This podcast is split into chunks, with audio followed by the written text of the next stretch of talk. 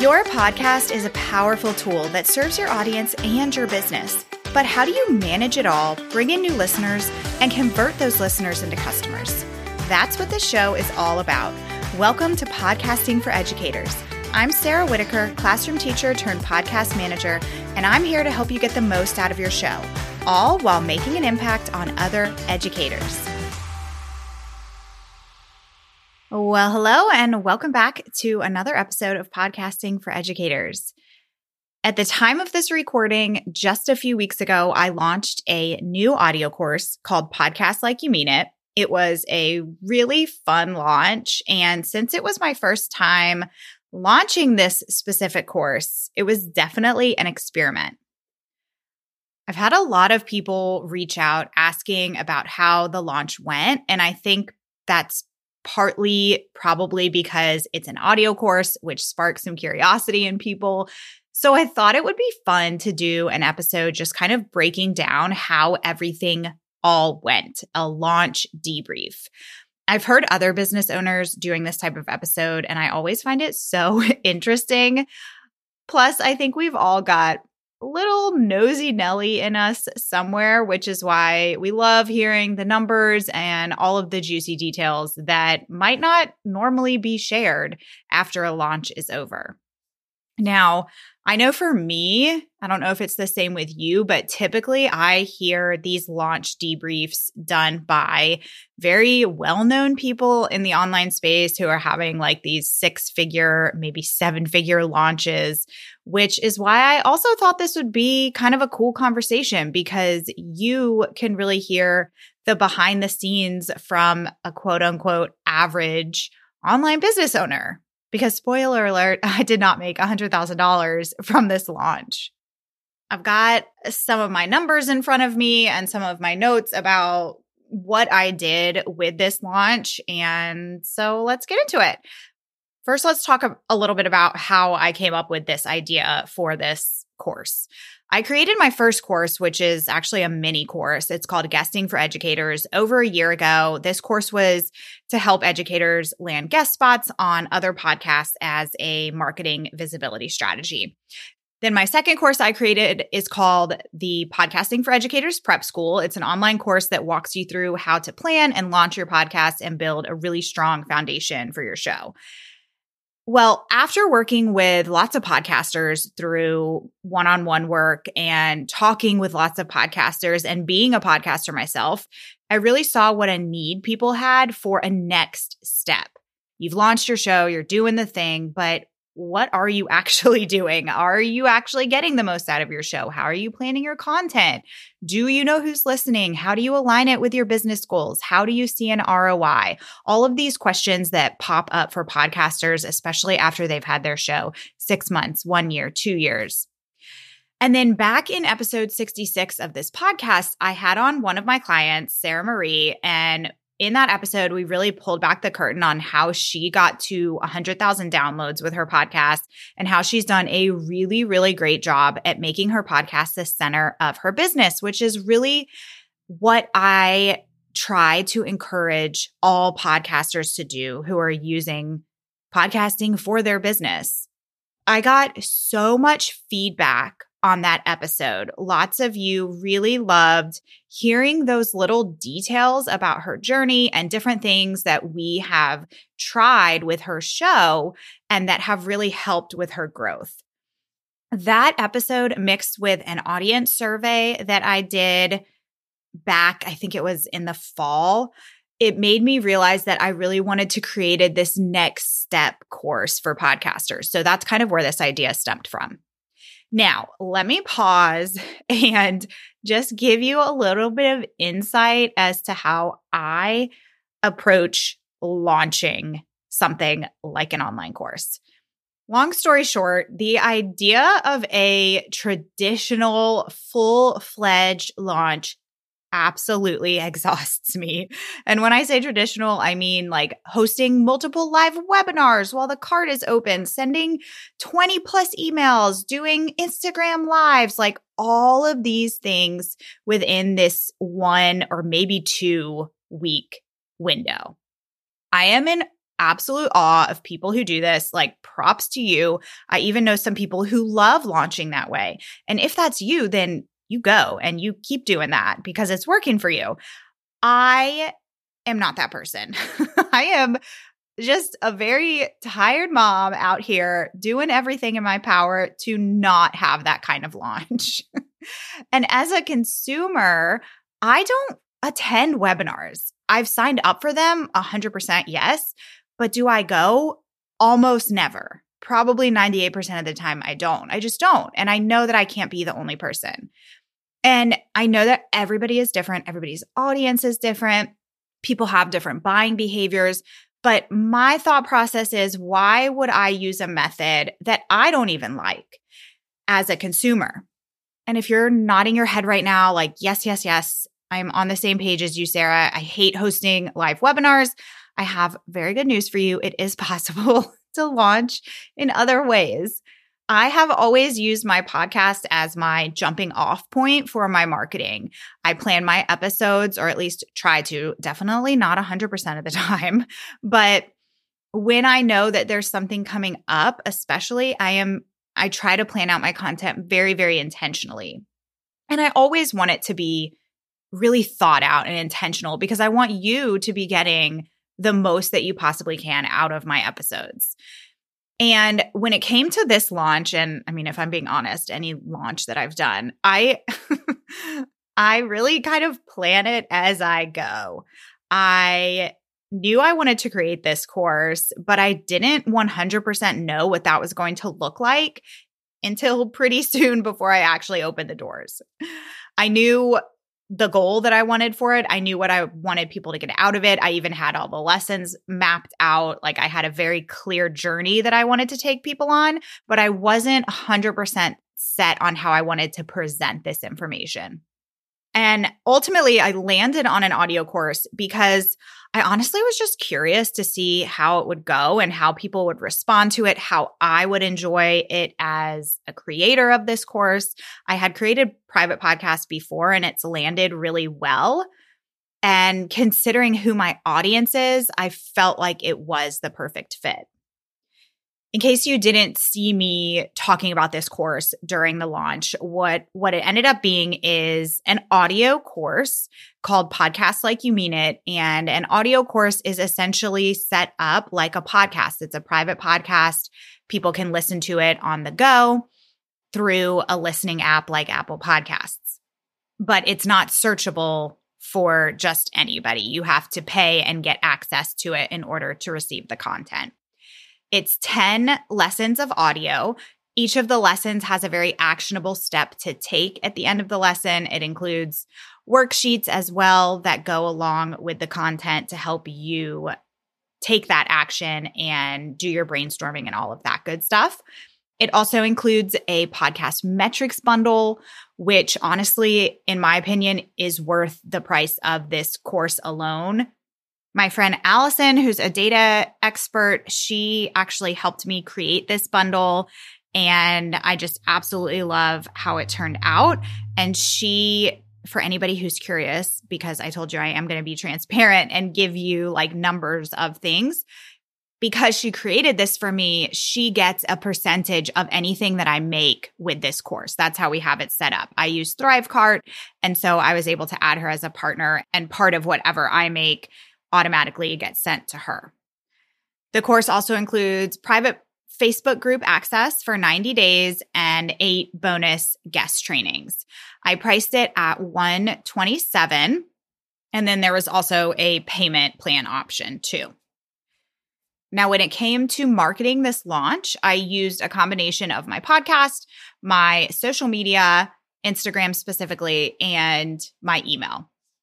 I did not use any paid ads that ran directly to this course. And I did that intentionally because I wanted to see what kind of organic traffic I would be able to get without doing paid ads. However, I will say I did run list building ads in February. And I'm trying to think back. I can't remember if I did it in January. I know I did it in November and February. I just can't remember January. But I did do some list building ads in the months leading up to this. which I think is good for all of us to be doing anyway. It doesn't necessarily have to be through ads, but I feel like we should always be working on building our email list. And if you need a Facebook ads manager, highly recommend Facebook ads by Curtis, who is Lauren Tingle's husband. I've had Lauren on the podcast before. I'll put her info in the show notes too, but they do an absolutely fantastic job with Facebook ads. Now, as far as my podcast goes, I did a podcast growth series that began the first week of January and it ran through the first or second week in February. And that series was all focused on organic ways to grow your podcast. I wanted podcast growth and marketing your podcast to be front of mind for people who were listening to this series. This was definitely intentional in terms of timing because I wanted that to lead nicely into when I did end up announcing that I had this new audio course. I also ran a waitlist. I did this with my prep school and it went really, really well. I always give my waitlisters a coupon code. I ran a dynamic ad for the waitlist for two straight weeks. And I also posted about it on my Instagram. I also did an episode that was, I think, a couple weeks before doors opened about finding gaps in your podcast. So that was after the growth series ended, but before doors opened. So that was just kind of another way that I was utilizing my podcast content to make a nice transition into this course. When doors opened, I I had cart open from a Sunday to a Sunday, so one week. And during that week, I ran a dynamic podcast ad letting people know that the doors were open and how they could sign up. I also that week did an extra podcast episode. I usually have my episodes on Wednesdays. I ran an additional podcast episode on Friday with Allison, who created that podcast metrics bundle. I had her on and interviewed her. We talked a little bit about podcast data and also about this bundle. And yes, that was definitely intentional. I wanted people to know how awesome this resource is and encourage them to go ahead and get signed up for podcasts like You Mean It before the doors closed. So that's kind of how I used my podcast. And then as far as emails go, I emailed my waitlist on Saturday, so the day before doors opened, and I let them know what their coupon code was going to be. I gave them a $30 off coupon code, which brought their price to $97, which is an absolute steal. I am very aware of that. But I wanted this to be an affordable price point for people. This is my first time launching this course. I always think that personally, I think it's a good idea to, you know, price it a little bit lower at first to make sure that this definitely is something that people want. And then I knew I was going to be tweaking things along the way. And the next time that I launch, I am going to raise the price. And if you're listening to this and you were not on the wait list, I'm sorry, but I ran the wait list for two plus weeks and I wanted people who regularly listen to the podcast to have that chance to get on the wait list. Okay, so that email went out to waitlist on Saturday, and then I emailed everyone letting them know that doors were open on Sunday. I sent out another email on Monday, one email on Wednesday, one email on Friday, one email on Saturday, one email Sunday morning, and one last email on Sunday evening. So that is one, two, three, four, five, six, seven emails total, which I feel like is not super overwhelming to put together. And I will say, I wrote the emails on the days that they went out. I think I scheduled the first two ahead of time, but then I wrote the other ones on the day that they went live, or maybe the night the night before for some of them. But this really helped alleviate some of the overwhelm in the couple weeks leading up to the launch. There's so many little details to think about. And instead of just getting everything scheduled ahead of time, I just decided, you know what? I'm going to schedule the first couple and then I'm just going to take it day by day and see how things are going. And it's going to allow me to be a little bit more in the moment when I'm sending these emails out. And I actually really loved that. It worked really well for me. The day that I had the most sales was day one. And I absolutely think that that is because of the wait list. My second highest day was the last day, doors closing, which is pretty typical for a live launch. And I thought it was interesting that the two lowest sale days were on the days that I didn't send an email. And then, as far as anywhere else that I was marketing during that week that doors were open, I was on Instagram. I think I got on live video only two, maybe three times during that week. I had a lot of slides that I used in my stories that I had created ahead of time. And I also had a few posts on my feed. And let me just tell you, thank goodness I did it this way and that I was not counting on live webinars and Instagram lives and things like that for this launch because I ended up getting a stomach virus that week, of course, right? Of course, it happens at that time. And my daughter also got it. And I know that dogs can't catch sicknesses, but my dog had something funky going on with his stomach and was also getting sick. It was not a fun week health wise. And I also had Spring Fling was that weekend and that I was a presenter at. And my husband was out of town, which I did not account for when I was planning this launch. so there were a lot of other things going on. And I think sometimes we forget about what's going on in our personal lives when we're doing a live launch. And this is just another reason that I am so glad that I have these other outlets that I am utilizing for things like a launch other than relying on showing up live because we all, I'm sure, have had those times when you get sick at the most inconvenient times, like when you're live launching. And especially if you have children, things happen and they always happen when it's the most inconvenient. So I have really learned that I don't want to put that pressure on myself with launches and I want to show up how I want to show up. And that's kind of how I am approaching things, at least in this season of my life. Okay, let's talk a little bit about the results of this one week launch.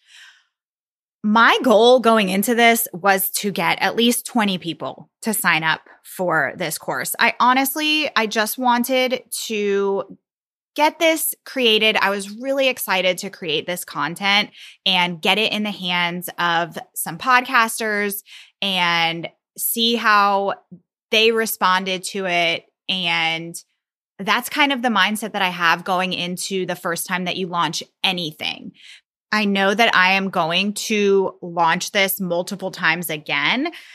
And I know, especially the first time, it's such an experiment. I had paid my website designer to design my sales page, which I always do with my courses. That's just something I do not excel at. And I just frankly do not have the capacity to learn how to do it or the time to do it. So that was an investment for this launch. And I really wanted to definitely at least make enough to cover the cost of that. Plus, you know, a little bit of profit would be nice too, right? Okay, so by the end of doors closing, I had 51 paying customers my sales page conversion was 3.3%. And thank you, Melanie Battistelli, who was talking to me a lot through this launch and like asking how it was going. And she's a launch strategist. I just had her on the podcast uh, a few weeks ago. And she let me know that the average sales page conversion is between 1% and 5%. And really anything over 2% is considered good. So again, mine was 3.3%. So I was very happy with that. And my checkout page conversion was 30.1%. To be honest, not quite sure what the average checkout page conversion was, but I felt like that was pretty good. Clearly not an expert in these numbers. Now, I mentioned how my friend Allison had created that podcast bundle with me. And the way that we set this up was I did not pay her anything up front. She gets a percentage of anything that I make with this course. So we have it set up in Thrivecart where she gets an automatic payout every time that somebody purchases the course. So she got a percentage of my sales. After her percentage was taken out, my gross revenue was $4,987. Net revenue was $4,355. There are some people on a payment plan, so not everything has come through. However, I looked right before recording this, and only five people chose the payment plan. Everybody else paid in full. So, knowing these results, was it worth it? 1000% for me and for the size of my audience and the price of this product. Yes, I think that it was very successful and I was very happy with the outcome. As far as what I wish I had done differently, possibly I wish I had priced it a little bit higher. That thought crossed my mind, but at the same time, not really. Like I said before, I wanted it to be affordable for people. And especially because this is the first round, I knew that I'd be raising the price for the second round. So, depending on the size of your audience, maybe that number sounds really great to you, or maybe it sounds really low to you. But I think that you really do need to consider the size of your audience, the cost of what you're selling. And like I said, for me, considering all of those factors, I was very happy with the result.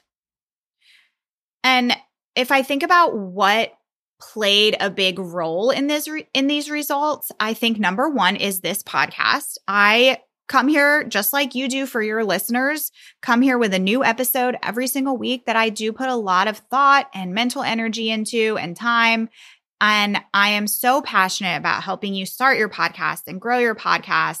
And I fully believe that I had a good launch because of my podcast. I've gotten to know so many of you through this platform. I I love the fact that I know so many of you by name, that we have conversations in Instagram and on Facebook, and I absolutely feel like this platform has allowed me to build those relationships with you and to build hopefully that trust with you.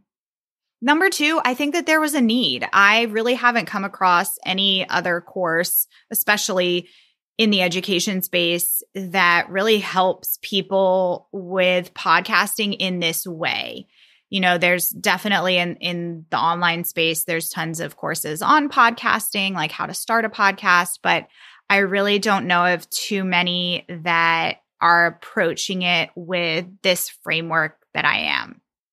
And then the other big thing is, you know, there was a fairly long runway and list building situation that was going on leading up to this. And I really think that that's how we should be using our podcast and our social media and our email, like making these small intentional decisions every single week. They add up and they can make a big impact when they are all put together. I also know that, like all of that, my growth series and other podcast content that I had in mind leading up to this launch, I'm definitely going to be repurposing that. I'm going to reuse it. I'm going to refer people back to those episodes for years to come. So, everything that I put in place for this launch will be able to get reused in future launches. Hopefully, hearing this was interesting or helpful to you. I really want you to remember that you can launch a product any dang way that you want to. If you want to try something new, get out there and do it. It is all an experiment.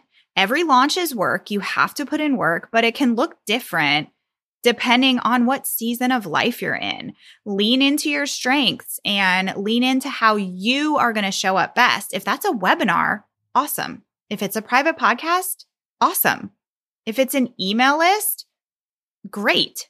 I feel like I needed to use another word than awesome, but there are so many options. You just have to have an experimental mindset and really be willing to reflect on what went well, what didn't, and be open to tweaking things rather than just throwing in the towel if it didn't go the way that you hoped it would.